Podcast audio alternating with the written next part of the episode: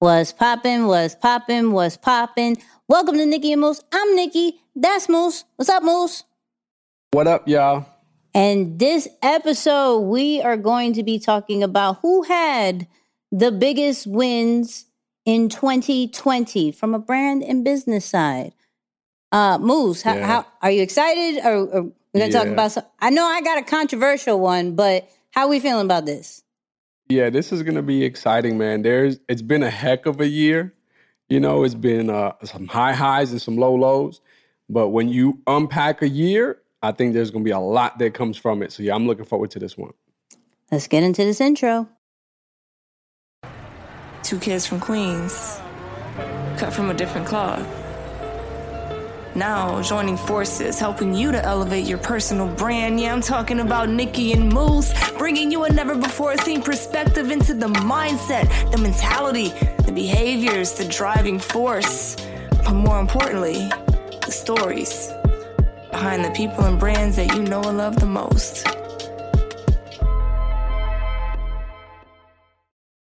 So, of course, we got to start off with the review of the week. Hey, this one, who's this come from? J9LS. Speechless. I'm absolutely speechless with how amazing and inspiring this episode was. Love how ET talked so highly of studying the book of you. Yes, hmm. yes, and yes. Three yeses.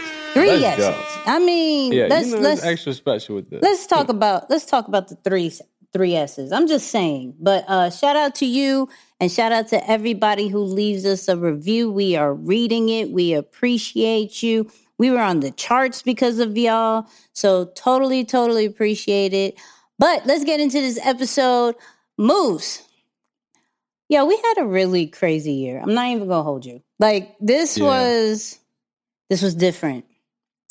Um, and there was can we talk about the overused word though, first and foremost, before we get into the. I think I know yours, but you say yours. You, I think I know what you're gonna say. I have a phrase. So no, I have a word, right? Um everybody quote unquote did a pivot.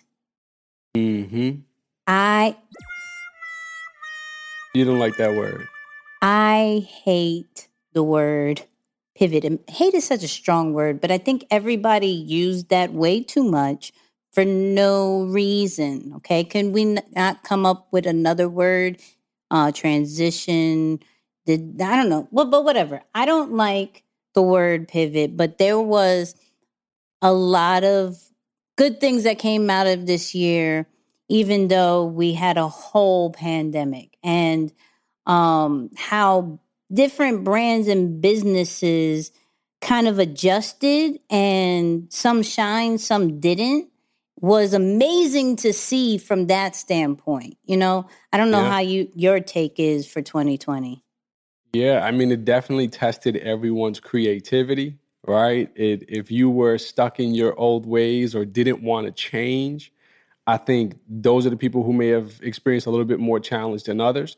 But to to get that opportunity to test some unique strategies, think again, there hasn't been a pandemic like this before. So you couldn't go back into your Rolodex like, hmm, what have we done in the past and see if we can recreate that. Like you really just had to trust your gut and go and then really pulse check and see what's happening. So, yeah, I think it was a unique time, especially for entrepreneurs and creatives, because this is where, you know, m- many of those people get an opportunity to thrive.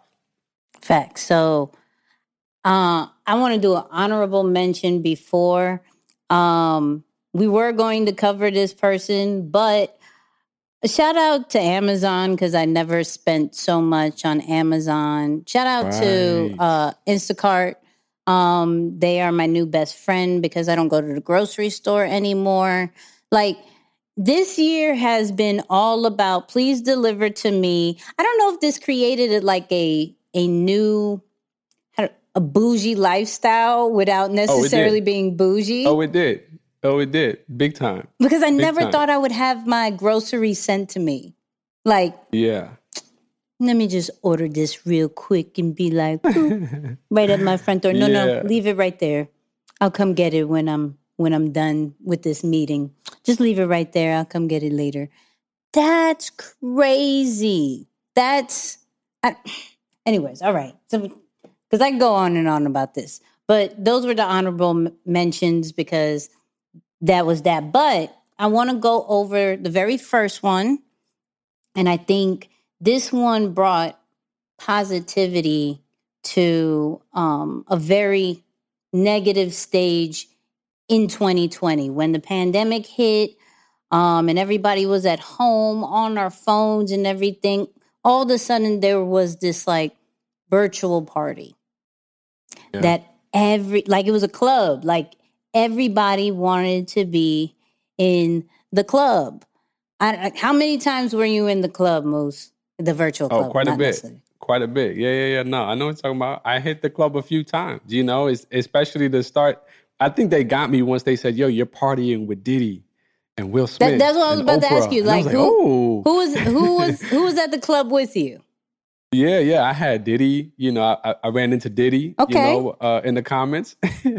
uh, uh, I think it was Diddy, Will Smith, and um, I think they mentioned um, Oprah as well. Yeah, yeah. okay Those were Okay. the three that stood out. Yeah. When I when What I went you? to the club, I had uh, Bernie Sanders, I had DJ Khaled, I had Busta Rhymes, uh, Michelle Obama was in the building, so you know Hey. that was a, that was a big deal. That was a big deal. But if you don't know who we're talking about, of course we're talking about D Nice. D Nice killed it this year. I Yeah. think uh, definitely one of the biggest wins because from going from a DJ um, who not many of this time knew about. Crazy is that he actually had like a number one Billboard uh, rap track in 1990. No one knew that before he got famous on Instagram, right? No one knew. Well, I don't want to say no. Like true hip hop fans knew about D Nice, so I don't want to discredit him.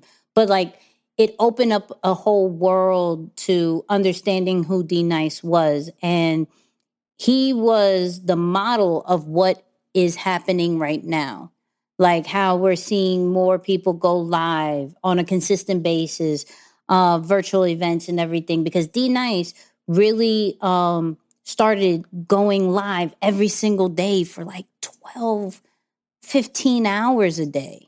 Like, Yeah. I was I was worried about his like eating. Like, do you eat, sir? Do you go to the bathroom? What is what's this like? Because you're going to miss people. Like he changed his hat. That was the best part for me. The changing dope. the hat That was part. dope.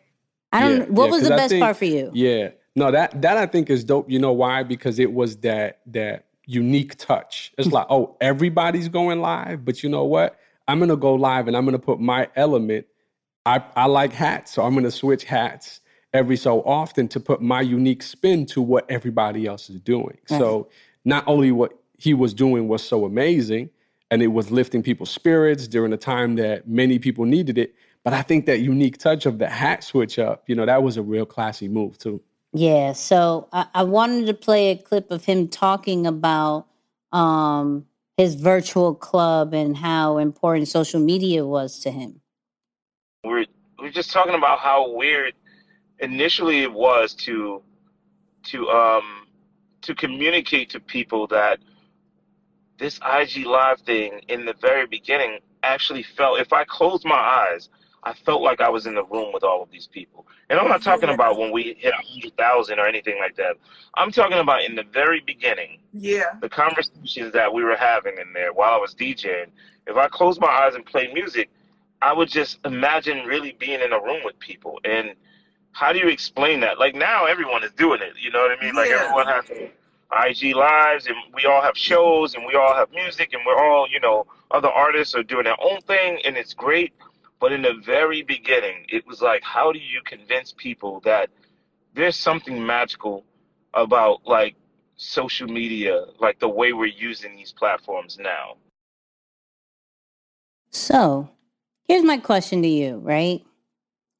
Do you think people took takes a little uh takes social media a little bit more serious now with the pandemic compared to before? Did we take social media for granted? Um, and now that this is the only thing that we have, now we see the value. What is, what is your take on that? Yeah, yeah, absolutely. I think th- the value of social media has increased tremendously because now people, in a time when they were forced to connect and they had no other distractions, no other means to do so, they were left to the only method that everybody else was using. So it was the IG live, it was the reaching out and maybe collaborating with other people and doing lives together, interviewing, that kind of thing. So yeah, I, I would definitely say there's a great appreciation for social, but you also saw a lot of who was on track, like who's been steadily putting in work, Yeah. and then who also was not in position to do what they need to do and also took some steps back maybe some people who messed their, their, their things up as well or messed up their just overall appearance online because they did some things that you know shout out to you with your reels of like yo the things that you should not do on live. And you saw a bit more of that as well because everybody just started hopping on the bandwagon. So and, and that and and that's really why i'm giving credit to his hat switch up because that was the part that added his personal touch to it and was like you know what I'm going to add my personal flavor in addition to what I'm doing. So that that bonus to it was great. But I'm, I'm curious to know what did you see because there's been a lot, you know, that has come about from you know what is it nine months pretty much in lockdown. What what were some of the things that you noticed? I think um, clearly the use of lives, I think, went up about 70% uh, during this pandemic, right? Um, I, I believe D Nice made it very acceptable and almost look easy, right? Mm. You have a an occupation which is DJing um, that's usually you see in the clubs. You have to be at an event physically, and a lot of artists, a lot of people who did things in person were struggling to figure out how to make money, how to bring attention to what they were doing online. And he said, I'm going to DJ the same way I would at some of these events that I was going to get paid for, right?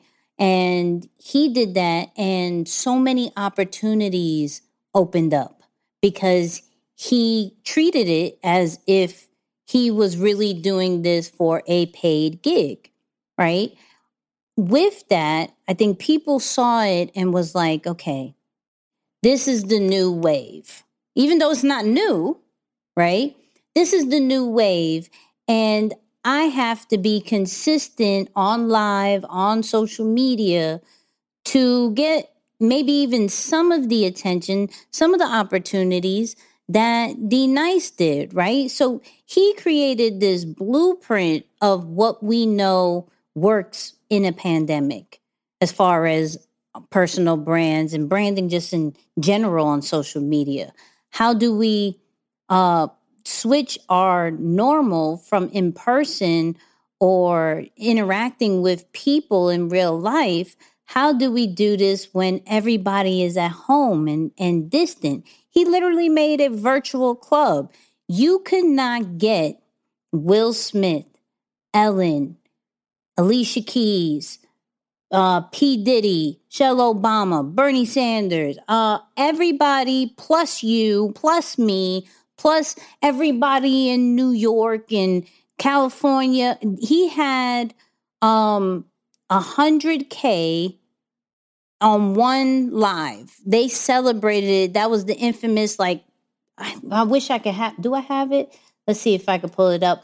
But that was a, a prime time to say, yo, this is the this is the new norm. We have a hundred K in one room.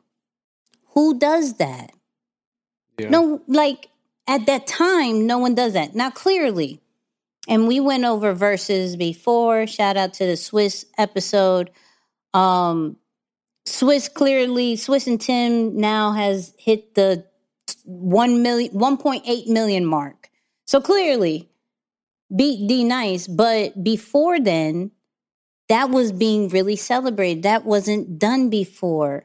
We didn't see so many people in one area celebrating just being positive in one spot. And so when you're you're looking at the trends and you're looking at what could possibly work with this new norm, it is treating what you would normally do in real life in your virtual life. How can I continue to do what I did in person right here through my phone, right here through my laptop, my computer? What kind of equipment do I need? And to start off, you don't need anything besides your phone. Like that's what he worked yeah. with. He like he had his phone. He I mean, he used the environment that he had, which is his crib. He had his turntables, he had all his hats, you know, and he made it work. It got to the point where people were sending him food so he can eat. You know, because I was worried. I'm I'm not even gonna hold you. I I was worried. Right. I was like, how are you gonna eat today? Are you because you're you're drinking a lot. Like, are you are you gonna eat today? Right, we want you to get sick on us. Yeah, right. Yeah, yeah. I don't need you to get sick, but it it was it was really dope to see and how he was one of the main reasons why Verzuz happened. Like he started that. He's the reason yeah. why other DJs started doing the same thing. Clearly not yeah. getting the same traction, but lot more DJs all of a sudden did that and they started to become more narrow as far as what songs they were playing. So you had this is the DJ that did the uh, reggaeton one. This is the DJ that did uh, early 90s. This is, you know, and even just regular personal brands. Like I said, the lives went up 70%. 70%. So he still does it to this day. Does it get the same traction? No. Yeah. But he started something. He started not only a way to be positive in a negative situation, but a you could almost say a business model. Oh, absolutely. Because for, it's going to change, yeah, it's going to change the trajectory of his career for God knows how long now. You know, I, I think not even 72 hours into the lives, he was featured on New York Times. Mm-hmm. So, right. So, like, you add those kind of, think of them like Emmys or awards to your, to your resume you know the the price changes a little bit you yeah. you elevate you you you make history in a sense i mean i don't know if that and then prayfully we don't go through another pandemic like the one that we did so eh, the the part that i also want to highlight too Nix is the fact that he jumped out there before things were rolling perfect right i, I mean i don't know if he thought i don't know and i got to listen to some more of his interviews i don't know if he started like with the thought like yo i'm going to start a live that reaches 100000 people I don't think that was the idea behind it, right? Like right. that wasn't the intention. The intention was like, yo, let me just spread some positivity and hope. And whether or not where it goes or whatever happens, whatever comes from it, but just do something, you know? And I think that part was important too. Yeah. Um it's just so good to see, and especially for people who have been in the game for a minute that it just isn't relevant in the time. Like that's why I love what D Nice did and what Verzuz do because it brings light to not only the artists but to the songs of what maybe this current generation doesn't really understand or never had heard before. Like no one knew. A, a lot of people to this day, and shout out to everybody in Clubhouse because we had a room where D Nice actually uh, I brought him on stage and I was talking to him, right? Um, D Nice if you're watching this. Would love to have you on the podcast. Little, right. you know, I mean, come on now. I'm, I'm, gonna try to get you back on the stage in Clubhouse, and we just talk that out. But um, it, there was a few things where somebody was like, "Yo," kind of almost alluding to like an overnight success or something, and you could tell he got like kind of mad, not mad, but like disturbed, like, yo, let me let me explain something. This wasn't an Instagram thing. I've been doing this for about 30 years. Right? This is not my first rodeo. You know, I've dealt with the the Obamas already. I've been in major Right. groups. I've had uh billboard hits and things like that. Like I've been doing this. This is just new to y'all. You know? And I, what me and him talked about was like, yo, why haven't you told your story yet? Mhm. You know, why isn't he's like, honestly, I didn't see, I just wanted to create for the people and I didn't see it to be the right time. And I was telling him, like, look, we need to hear about this because that's the problem with social media is that we only know what we see, Right. you know? Right. If and people will come up with their own thing if you don't say something. Exactly. And so if you don't if you don't lay out the proper story and that could be a whole branding lesson in itself, but if you don't lay out the proper story of who you are and what you've done and how you can transform people's lives, like we're going to assume, we're going to assume, oh, because you were able to figure out IG Live, you became, you went from 100K to a million in a matter of a few days.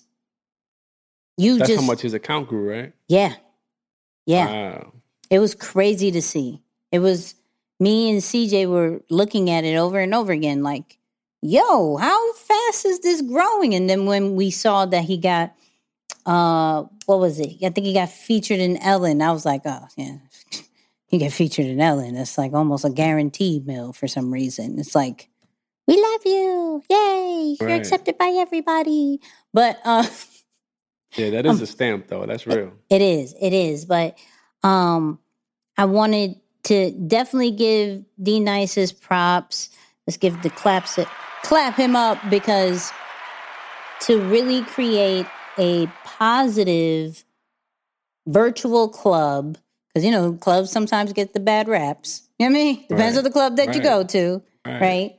But to allow people at some of the worst times to be able to be in a room with their favorite celebrities, favorite politicians, you know, just favorite human beings in the world. Like it didn't matter who you were, what status, how much money you made.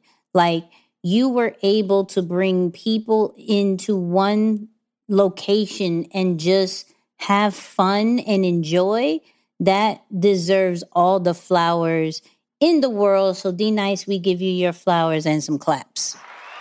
I mean, yeah, well deserved. yeah, Well that was you did some do, some really dope.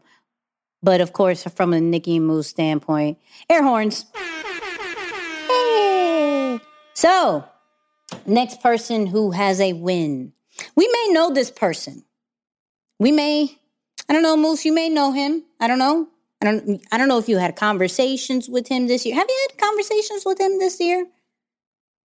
Um, I know I know he texted me this morning because he couldn't upload his video. So um mm, I talked to him today. So he tried to call me and I was like, uh, sir, church, hello. He's Right. preaching. What you want me to do? But um right. but I, you may have had a conversation, you may have shook his hand. Um we kind of know this guy. Uh shout out to our next big win of 2020. Uh Tobe.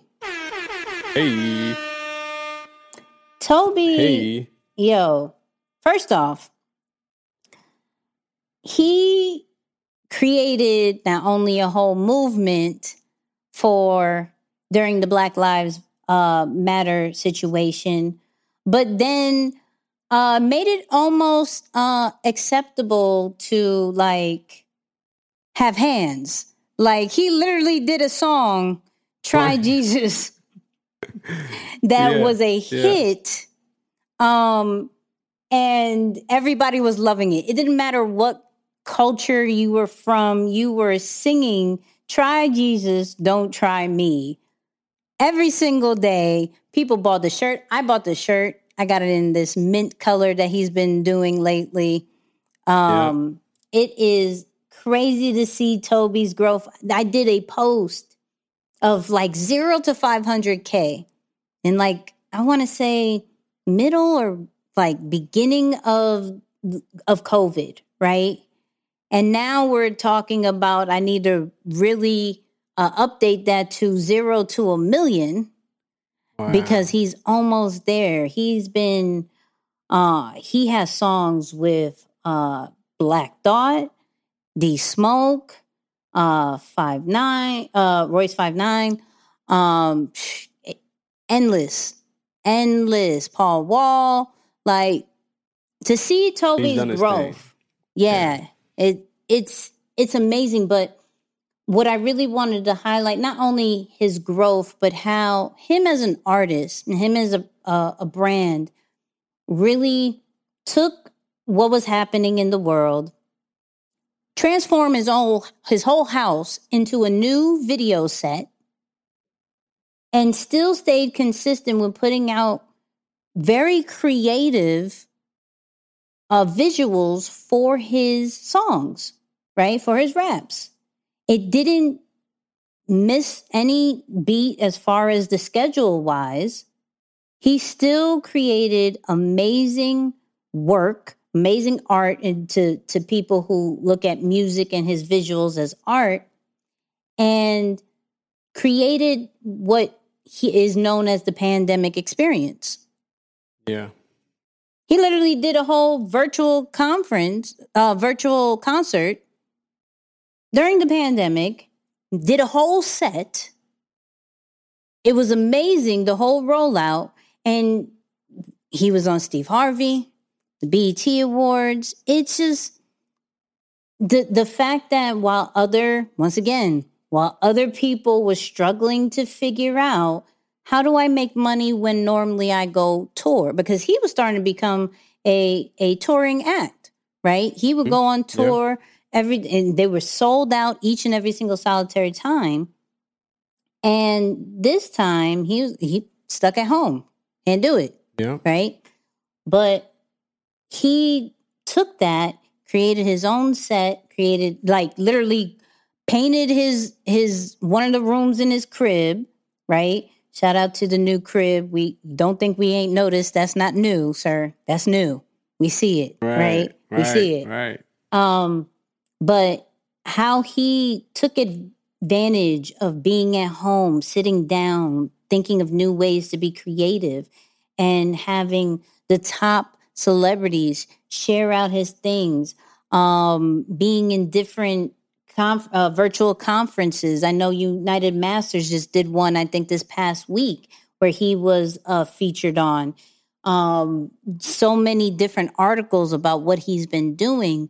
Moose, what do you think about how Tobe's been moving in these digital streets lately? Yeah, he's done a phenomenal job, man. One of the things that I love about what Tobe's done, number one, is that he stayed in his lane all throughout, right? And and even as the opportunities presented themselves, even as the platform has grown and and the audiences have began to get mixed up, right? Because you'll see him from time to time posting, you know, different people who are listening to his music from all ages, all backgrounds, all ethnicities, I'm sure different religions, and he still stuck to the core of his message. So I think that's one of my favorite things about what he's done. I remember I went to see him in New York when he toured in New York before it was like probably early this year, like super early or late last year Yeah. phenomenal show, a great experience. But again, you look, and, and this is one of the unique ones that I have is seeing a show live and then watching the videos. You can still sense the energy. Yeah. Another thing that I thought was phenomenal is he did the virtual conference, you mm-hmm. know, and that was a couple months back as well. So while he couldn't go tour, and that was a primary thing, he also put on that live experience for people that you can sit in the living room. And he went all out as if it was uh, literally, again, a live show. You know, rented out the set. Now, in that case, he wasn't necessarily at home. It looked like he rented out uh, some uh, stage. But what I love about it is down to the details. Even the stage was mint. Yep. The microphone stands were mint. The microphones themselves were mint. They were wearing mint. Everything was mint, right? And and what he called mint heaven, and it was dope. I, I really enjoyed that experience. And then you still see that he hasn't lost a sense of who he is throughout that entire process. Like, despite of the success, he got his children on stage running out with him and joking around with his children. There was a part where they had a little uh, kind of like technical difficulty, and then they just started making jokes with Nell and and and everyone you know around just to kind of show like, yo, regardless of what happened, I'm still me, we're still we, and we're operating as a unit. So I think there's a lot of many lessons that you can take, you know, from what Tobe has done throughout the pandemic, prior to, and how he's consistently continued to grow his brand. And I think, lastly, that's probably the the biggest inspiration of it all. Like the man is probably the definition of consistent at this point. Like he has not stopped since since I've met him four years ago or something like that. It's literally been, you know, for the most part, every single Sunday, with the exception of certain seasons when they're touring or whatnot. But yeah, so many lessons embedded into his journey and what he uh, what he's done and accomplished. So yeah, that's been dope. Yeah, and so we got a clip of uh, clearly Tobe talking, and we will have Tobe on the podcast to uh, talk himself. But until then. I had to learn how to do everything because I came into an industry with no no foreknowledge of how to like maneuver through here, and I still and I but I couldn't make no excuses for what I wanted to do. I knew what I wanted to do, and I couldn't make excuses for why why I wasn't getting done. So I had to become resourceful and learn how to design my own stuff and uh, write raps and make songs and know what instruments I wanted to use and know how I wanted stuff to look and learn camera angles and how to direct stuff. But it's only because of necessity. So I I I, I would say that my vision was born out of lack. Hmm. My vision was born out of lack. Yeah, that's a bar. That is a whole bar. Like that's a bar. And the crazy thing about it is like you think of we sometimes wish we had everything. Like we want the machine behind us to push our products, our services, give us all the resources. Um, and, and, and not only talking just about like music artists, but just like any kind of business, any kind of brand. We want that backing that sometimes we just don't get. And we really have to work with what we have. We really have to see the different tools and the resources we have right in the crib sometimes. And especially in this in this year, we really had to look around and be like, how do we make this work? Like, shoot, shout out to us. We figured out how to make this work with legit. being at the crib. Yo, right? Legit. Oh my God. So I and the funny thing is, I literally have, and I didn't discuss it, so I'm not gonna put it um on the podcast. But if you want to, uh tweet us and we'll we'll tweet the video. But I have about like I want to say whether it was a year or two ago, when in Michigan, we they they built out the podcast room, right? In the church. And Moose put on the headphones and had the mic first time. And he was like, Oh, that sounds so yeah. clear. Oh, oh my God. I was like, Moose podcast coming soon. He's like, Yeah, yeah, I'm gonna do a podcast. he was so hyped. And ideally, it would have been amazing to do the podcast in the podcast room, all the equipment, everything. But we had to adjust. And the great thing about Tobe is that he did the same. He looked around his crib. Yeah, we're going to be here for a minute.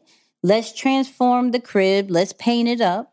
Let's uh, bring everybody six feet clearly, you know, um, and let's still make the music. He went live a few times. You saw the distance within each artist and everything. Um, and it was just refreshing to see how somebody like Tobe can make it work with nothing. You know, and for those who don't know Tobe's story, he really just started off with his iPhone. Yeah. You literally saw the nose hairs and the boogers uh, that he Mm-hmm. had in his videos while he was while he was rapping. Right, it started with one of the social media challenges, and he made it work. And he used the resources that he had because he was independent. And uh, we always refer to music a lot, is because music artists is literally the blueprint to personal branding majority of the times. Yeah. because you're starting with nothing or very little capital right? You have to kind of with especially with digital products you have to learn how to sell air sometimes because they sell songs. That's nothing physical anymore. They're not selling CDs anymore right? They have to figure out you know events. They have concerts and things like that. They also sell merch. So we always kind of refer to you know these music artists because some people are like Nicky and Moose are just hip hop heads. Yes we are. But that's not why we do this. Well somewhat That's it not does. the only reason it's, why. it's not the Yeah, only yeah, reason why. But Yeah. um, there is a true connection because just like a uh, let's say any influencer that you know on social media they were home too. And a lot of people were absent on social media because they didn't know how to adjust. They didn't know what Yeah. they were doing. They were used to the studio life. They were used to all the lights had other people doing stuff for them. They didn't know how to just show up for their audience with not getting their hair done, not the usual uh, people around them, not anybody who's working the camera, right? And Tobe figured it all out beforehand, before the pandemic, that it was easy to do during the pandemic. during the pandemic. Yeah, yeah, yeah. You're right. You're right. There's a level of scrappiness that comes with the music artist because you know you think about what you're selling. To your point, you're selling a song, but you're selling an experience. You're selling a vision. You're selling an emotion. So I, I think that's a great lesson too to pull away from 2020 and into 2021 for those of you who are working on brands and businesses. Really ask yourself, like outside of the physical thing that I'm presenting to people, whatever that's a product or a service, what am I really selling? Right? What kind of business are you in? I remember even like in the hospitality industry, while our means of exchange was staffing events, I was really in the people business right? Like it was Mm. it was more so around how we treated people how we catered to people how we made people feel uh, to at least want to be a part of our staff that determined what type of effort they were going to present during the event. So i think that was one of the things early on that i was able to catch on to uh, during my scrappiness phase to say i'm not just in the staffing industry i'm not in the hospitality industry i'm in the people business and that mm. that kind of shifted my mindset to how I should approach day to day. So to you out there listening, I'm going to say the same thing or shout out to everybody watching on YouTube. Yo, what type of business are you in? Search beyond that first level of, oh yeah, I'm in, I'm consulting, I'm a coach, I'm a speaker, I'm a, a musician, an artist. You know, like go deeper and really figure out what am I really presenting to people? What kind of business am I in? Yes. Yeah. That's that's good. So shout out shout out to Tobe. You are the wins that you have done through this year. We have to give you your flowers. Clap it up. Yeah, Yeah, he's man. accumulated Clap it up. sure. Um, especially the BET um awards. That was an amazing. If you Yeah. haven't seen his performance on BET, I really want you to Google it or YouTube it. I said Google. Oh. Go on YouTube. Okay. Watch Google you that. YouTube? You're Okay. going. I mean, it'll come up on Google too. I ain't no knock to Google. Yeah. Google. I'm not not no shade, right?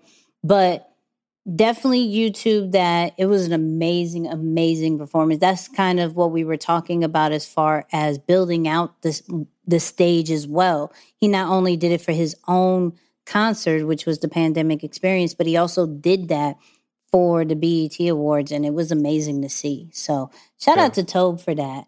Um, Yeah.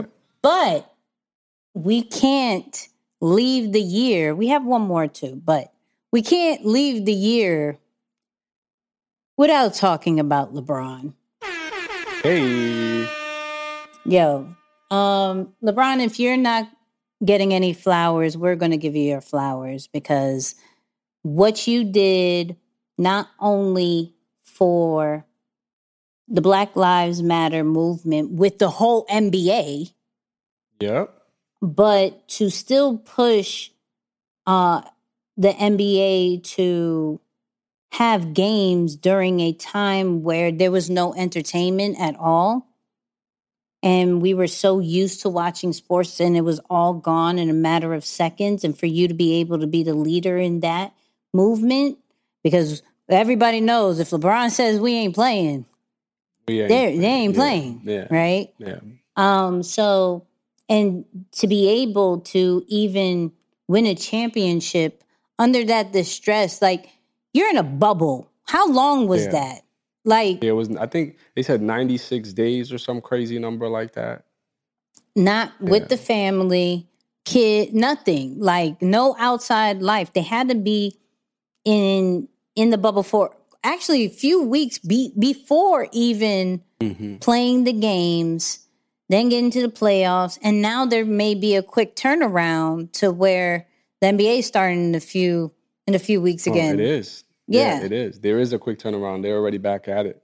So Um, yeah, no, it's a it's phenomenal, man. It's phenomenal, and especially if you think about you know people who have a crazy like they have the utmost freedom for the most part. Like they Yes. can really do anything they want to do outside of the means of maybe their basketball schedule, and to take those people and then put it back in lockdown. yeah, All right, like you said, and and the other part of it, which is interesting, is that the more you win, the more you stay in lockdown. Whereas, like typically, that's not the type of reward system that I'm trying to be in. It's like, yo, if I win, let me get some freedom. It's like, Yeah. no, the more you win, the more you're staying in lockdown. So yeah, to accomplish what he did in and outside of the game, and I'll let you speak to it a little bit more during all of that, unbelievable. and the the great thing is this is a pure uh, example of how to use your influence in a big way. Like we know LeBron is one of the best basketball players of this time. Some may debate that, but of this year, for those who really want to debate, down. of this year, Hands down. right? Hands down. I don't want to hear nobody say different, right? Hands down of this year. And he could have been a typical basketball player.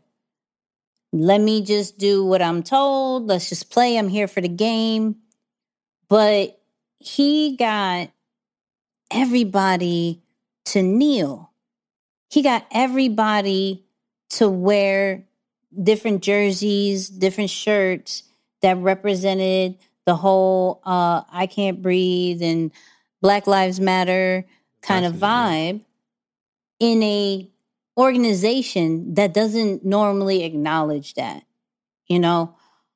And that needs to get its flowers because other people who had influence didn't do that. Other people, because it wasn't the norm or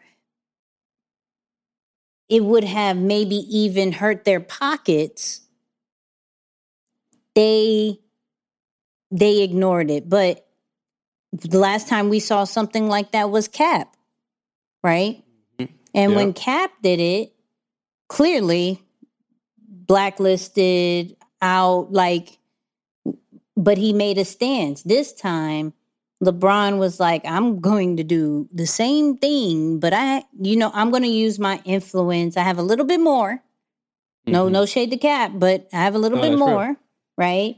And I'm going to make sure from one end we're going to we're going to give what the people need.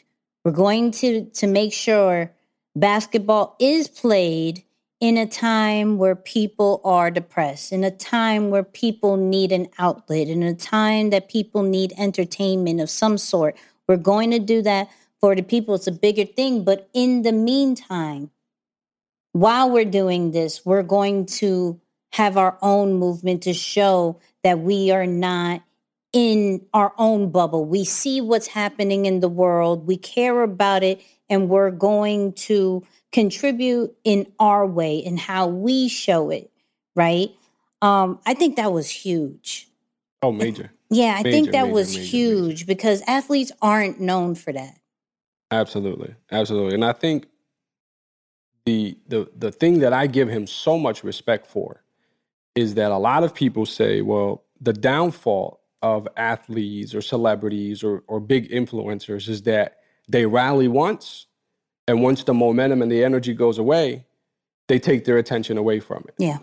So, so what I love about what LeBron did is he didn't just say, "All right, jerseys." Which again, if, even if you would have stopped at that, Right. that's still respectable. Like you're you're getting all of people who at least enjoy basketball or are basketball fans to see that messaging on on national television. Right. But in addition to that, he goes and creates another organization under his umbrella of brands and calls it More Than a Vote. And it's specific to educate, right, uh, or avoid voter suppression that has been that has happened against the black community. So I'm like, yo, the the the genius of this man, and of course it helps that he has the team and all of that and the resources. But what I give him credit is for not stopping once the attention went away, because after this election, I don't know how much we're going to continue to talk about voter suppression or going out to vote, right? Like that's not going to be a trending topic for an entire four years. There are other things that are going to pop up. Mm-hmm. But the fact that he really focused on putting something in place that's going to carry on for good and help people to make better decisions as it relates to voting so that they can empower the community from in from within. That's the part that i'm like yep lebron definitely deserves these flowers for you know his 2020 moves. And and for those out there who are saying well uh, why should a businessman or why should I, an athlete care about social justice? Because a person in business needs to understand the importance of some level of normalcy that needs to happen within the economy and around the world. And what happened during this pandemic, and it was like the pandemic times the suppression that has happened forever. On top of that, you add George Floyd and you see the video, great, you know, with good audio and all of that. It added to it the the height of like, man, yo, we can't just sit back and allow this stuff to happen because the more it happens, the more we have opportunity to lose out on what we've built. And there have been companies that stayed quiet or or maybe used the wrong marketing slogan as a way to cover up their support for the Black Lives community, uh, Black Lives Matter, or the Black community, right? And have messed themselves up big time. So yeah, I think he it, it helps what he's done, and I truly do believe that this time it's going to make a change, like you know, bring about real change that people can get behind and not feel like, oh, it was just a seasonal thing, or this is just something that's trending now, but it'll be gone tomorrow. He built an organization that's here to stay now. Yeah, and the the great part about it because maybe people are listening like, all right, where's the where's the branding and business? Not only did what Moose said about keeping a pulse on the people and what they care about, but as well as utilizing your platform Yeah, like understanding the power that you have with your platform and the court is his platform you know? Not, and not only social media but the court was his platform. So he used his influence to have a bigger meaning and a bigger message than anybody else. And it, i totally agree with moose with you need to keep a pulse on it. Like this shows that you care about people, right? It's not only about what you like, but you attract an audience, you attract a following. And if you are ignorant to what their needs and what their values and what their views are of the world, and you're not speaking for them as an influencer standpoint, as a pure Yeah. leader, then this is where you take an L because you are out of touch and people do not care for those leaders who are only about them and not for the people. So uh, we have a clip for from LeBron, not from like he didn't send us this. I don't want y'all to be like, oh my God, they got real big time. They got Right. a clip from no, no, no, no, no. Not yet. Not yet. But uh this is a conversation about um haters. Haters. people it's the people on TV and there's writers that write that people in the basketball world really listen to. Mm-hmm. And they really believe. And I'm not going to give any of those names on this show because they don't deserve it. You want me to? No, I'm joking. That continue to discredit or, or continue to not to understand what, you know, the drive that I put into it. You know, you know, they talk about these players or well, he doesn't have that same drive as them, or he doesn't have that same mentality as those. If he did, he like and and they see what I continue to accomplish. So, but it was also like to the naysayers and to the haters, which will always be there, even after I'm done playing. I, I hear it, I see it, and um, just like one of the words I've been using today, holding them accountable.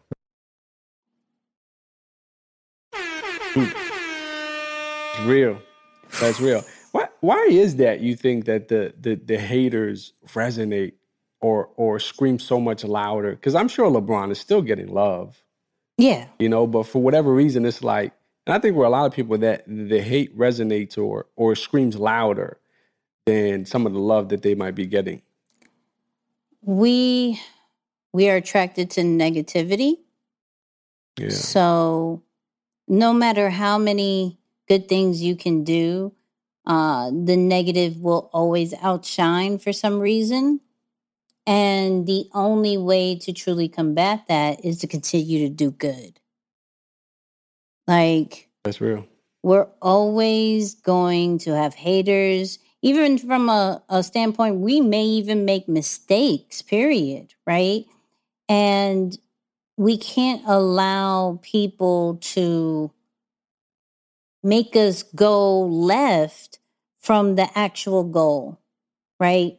Lebron's goal is to be the best which he is right? Is to make an impact not only in his hometown but in the world right? To stand for uh certain rights. And i think he's doing an amazing job at that. The fact that people don't give him certain credit and of course the biggest debate is the jordan and lebron thing Yeah. um, and that's, I mean, for healthy competition, that is great, right? For uh, conversational wise, that's amazing.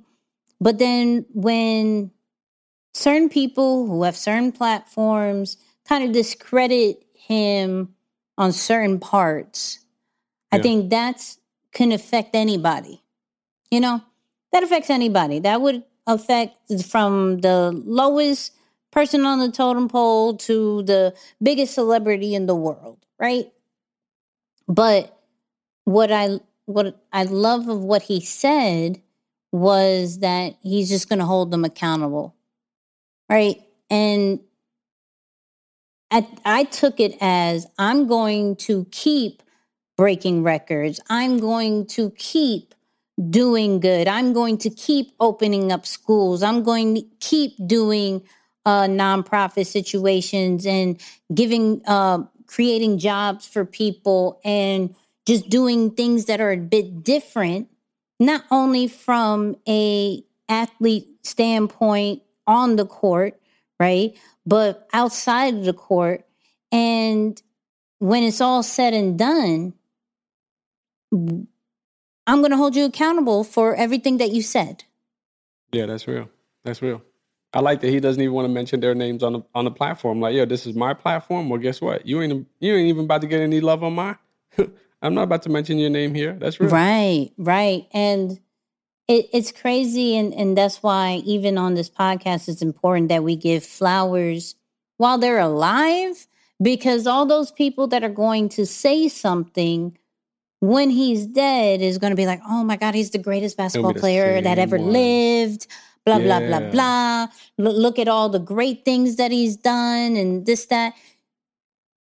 And this is for anybody who says anything from a really negative criticism kind of vibe, right? you're given a platform and it doesn't always have to take negativity to keep you relevant. Your opinion matters, but when the only time you want to say something about a person and it's just negative for clickbait or to bring up your ratings or anything like that, like you got to really look within yourself and see can you do something besides that? Because if you don't give people their flowers when it's due in their living standpoint, in who they are now, you can, and it's not even on a standpoint of like, all right, LeBron won the championship. But was that really a championship because it was the bubble? My guy, it right. was a it was a championship regardless. Those were stressful uh, circumstances. He wasn't with his family. He couldn't see outside yeah. people. He had to see the same guys over and over and over again. Like do the yeah. same thing, same routine. That, that, like he's a like he's a hamster. Right. Right. No, that's real. That's real. It has its its own unique circumstance. You could compare it to anything else, right? It has its own unique circumstance in that, yeah, while it wasn't a full blown season and they didn't get to you know, have the full length of season. But still, if you compare the record, I mean, chances are they would have won the division anyway. And, not to make it a sports conversation, but you're right. Uh, unfortunately, it's those who are in the attention business that have to stir the pot. And, you know, it, it makes its way to the top where it's like, man, that's unfortunate because this is somebody who is truly a, a change maker. And you never know what word can affect what he's doing that trickles down. So, so yeah, I, I definitely agree with that. So, LeBron, you have your flowers from us at least. What you did this year, uh, from a movement standpoint, from on the court standpoint, from a human being standpoint, for yeah. the year of 2020, you got one of the biggest wins. We want to congratulate you, even though our ranking doesn't mean too much yet. Yet. Right. You know what I mean?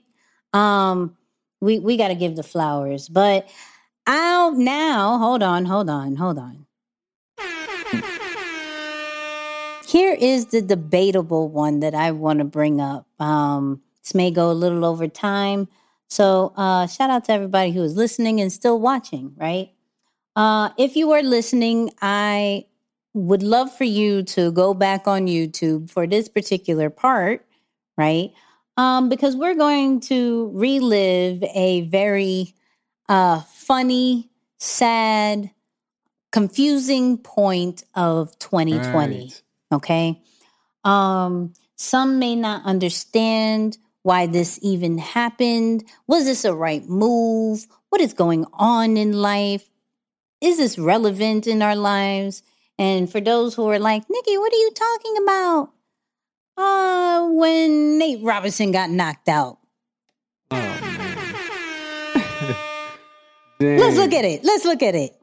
What's happening with Nate Robinson? But Snoop Dogg is is singing the hymns. He's trying to get night, Irene. Oh, oh, Mamma mia, the problem child. So, so look, look, look. For those who are just listening on the audio experience, appreciate y'all what you just heard was a commentary of was it who was it Jake Paul? Which one? It was Logan Paul? Whatever. I think it was Jake Paul. Um, Jake, I don't know. One of those. Jake. One of those people. Um, the YouTuber guy, because I'm not a fan of the person, right? But um, when Jake Paul knocked out Nate Robinson on the Mike Tyson, Roy Jones Jr. card, um, that was I want to say an interesting way to end 2020. Um, right. Knocked down on your face when you were a, I believe, a three time slam dunk champ in the NBA, um, multiple shows on the internet, um, highly respectable sneakerhead. I don't know. I don't know how I feel I don't know. I don't know. okay. Okay. I don't know.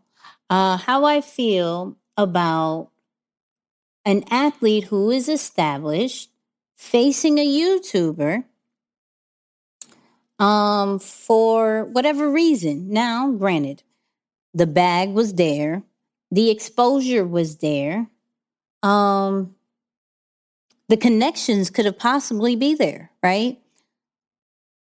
Now, the debatable part is was this a win or a loss in 2020 for Nate Robinson? Now, for Jake, this was uh, a start of and and Triller.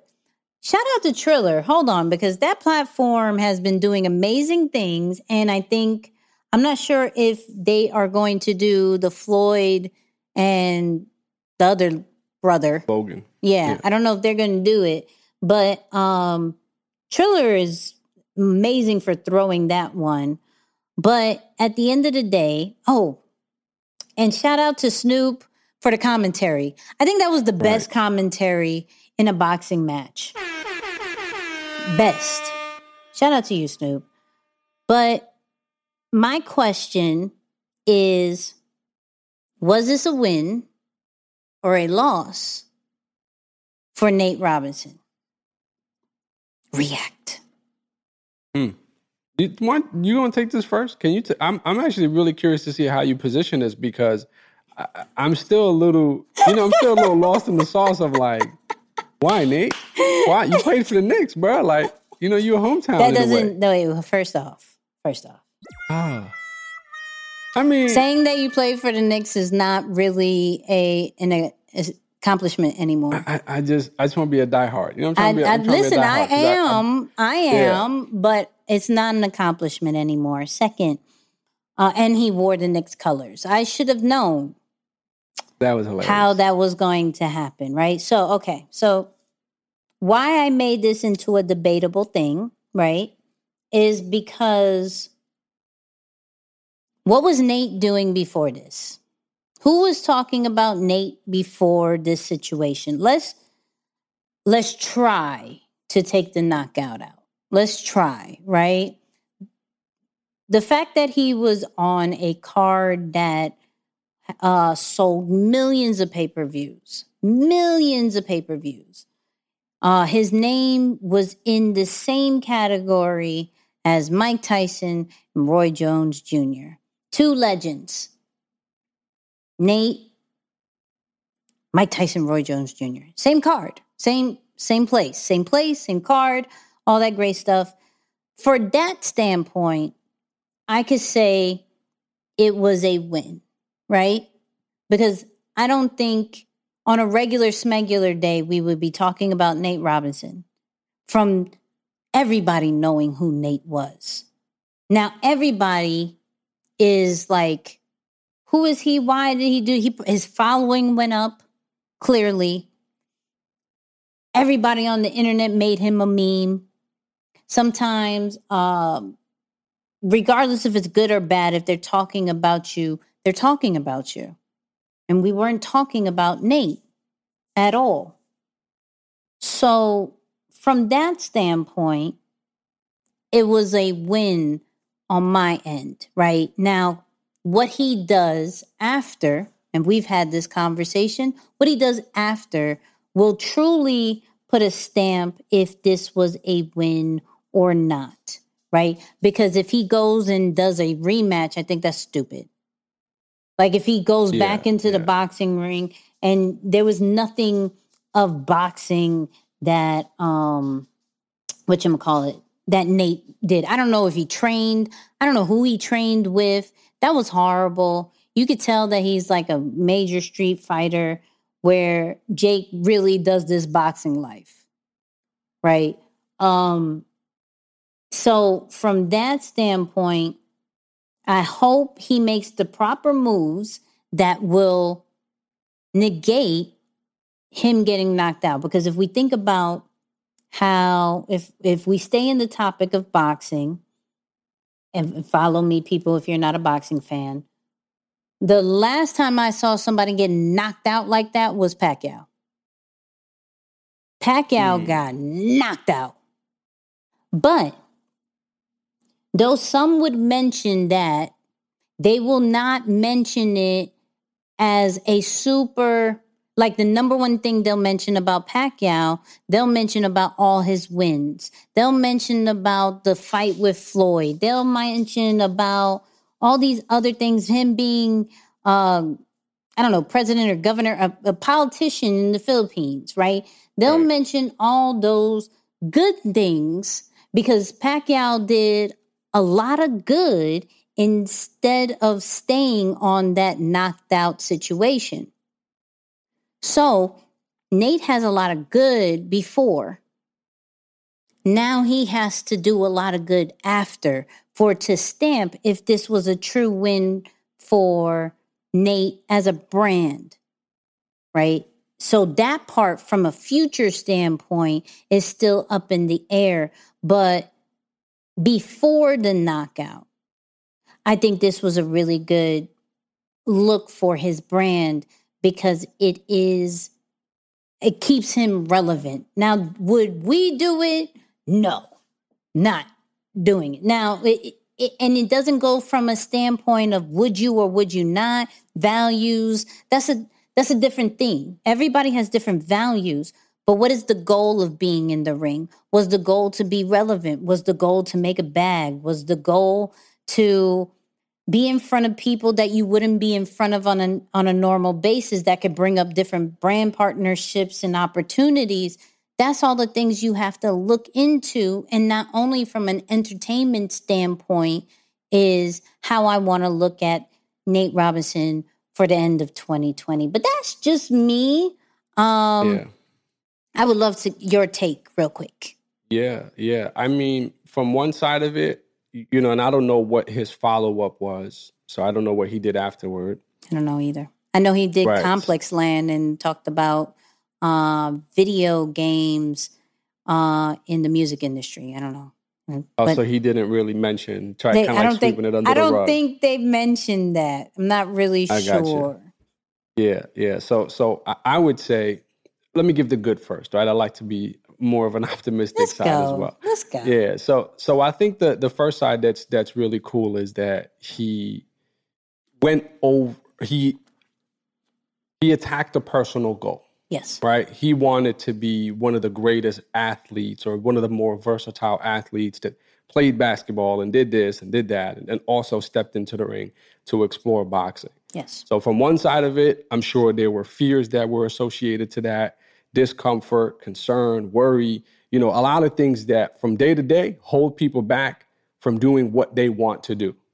So result aside, meaning the outcome aside of what happened during the fight, the fact that he muscled up the courage to actually step in the ring, shout out to you for doing that, Nate. I think that's phenomenal. That's awesome. There's a lot of us that can benefit from that same, right? That same outlook. So again, I think that is that is amazing.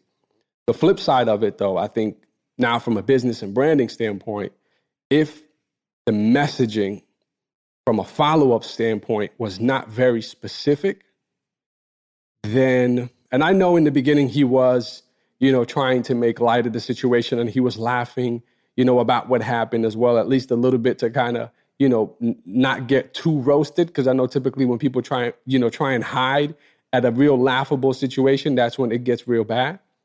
But there wasn't a follow-up strategy in place. You know, you look at some of the Verzuz and why the Verzuz are so successful. Right. Well, you had multiple artists who started coming on there dropping albums and mixtapes right after they finished. And they positioned it perfect. It's like, yo, we go Thursday. So that way when we're finished by midnight, I have an album going going live. I've listened to the to the Jeezy. I've been listening to all of uh, Jeezy stuff since since that Verzuz with Gucci Mane, to be honest with you. Because I'm like, yo, there was so much great music that I forgot he put out. And then his new album has been great. Right. So you talk about a follow-up strategy, leveraging an opportunity for people who typically won't know about you or talk about you. There's something in place. Crazy enough, Jake Paul did it. Jake Paul came out with like a a, a diss a diss verse uh, right after, you know, and like and again, not the most liked, but this is something you always preach, Nicky, and shout out to you again for this one because you always say there are people out there who are not as talented as you who are beating you because they keep showing up. Yes. And at the end of the day, at the end of the day, although my man is not the most liked, and there have been some controversial things that have happened in, early in his YouTube pay, uh, stage, he's still doing it right. Is Yeah. he doing it again to the way that we like it? Not really. But you know what? He came out with a diss like he's doing it. Then his brother gets a chance to fight the one of the greatest, Right. Floyd. Right. So it's just like, yeah, I, I would have liked to see a follow up uh, kind of strategy in place from from Nate that could help him to leverage that because it's you, you know what you're right when you're not getting talked about at the end of the day good good publicity is just as good as bad publicity because you had no one saying your name anyway so yeah So so look, this is what I need y'all to do. Tell me on our Twitter, right? Or Instagram or Facebook, whatever your platform of preference, but we'll say Twitter because we could tweet you back, right? Um, What do you think is it, it is for Nate? Is it a win or a loss in 2020? Right? From your standpoint, you heard our arguments from your standpoint, what is that a win or a loss? I wanted to bring that up late. But hey, so talking about social media, go follow us on Facebook, Instagram, YouTube, Twitter. Follow us everywhere, Nicky and Moose. Shout out. We just reached, uh, depending on when you hear this, right? We just reached a thousand uh, subscribers on YouTube hey a thousand on IG and almost a thousand. We're at like 900 and something, something, right? On Facebook. And that's all because of y'all. And we totally appreciate it. And on Facebook, every Tuesday at 7.30, we go live because we want to talk to y'all. We want to do question and answer. We want to give y'all a little bit more about us. This, you got to know a little bit more about us and our views on this one. Um, so on Facebook, we do something similar, but a, a little bit better. A little bit better. You know what I mean? agreed I'm just saying. Um, next episode, okay, we are going to do best of flight assessment. hey Okay. For those who have been living under a rock with the flight assessment, go to our past ones, right? Go check that out.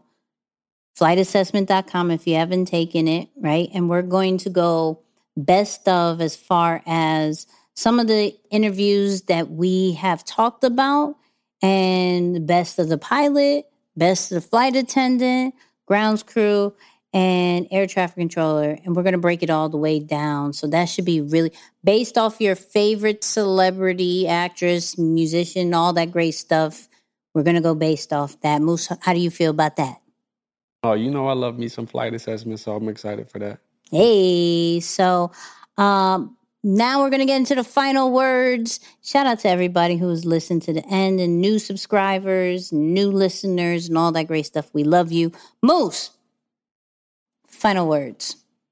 Yeah, I'm gonna kick it to LeBron, man. I, I like LeBron's uh, swagger and, and just his whole move through throughout the year. So uh, I, I'm I'm gonna encourage people to, like he said, don't pay attention to what the haters are saying, right? Because unfortunately, yeah, what they say screams louder, but continue to do good because they gonna speak your name too, right? Like for, from from a greatness standpoint, they have to speak about it because you can't be ignored when you're doing well but don't forget to hold people accountable. So when they go around the block and they they go from the side eye to the hey, I, I always hold them accountable. Like, hey, nah,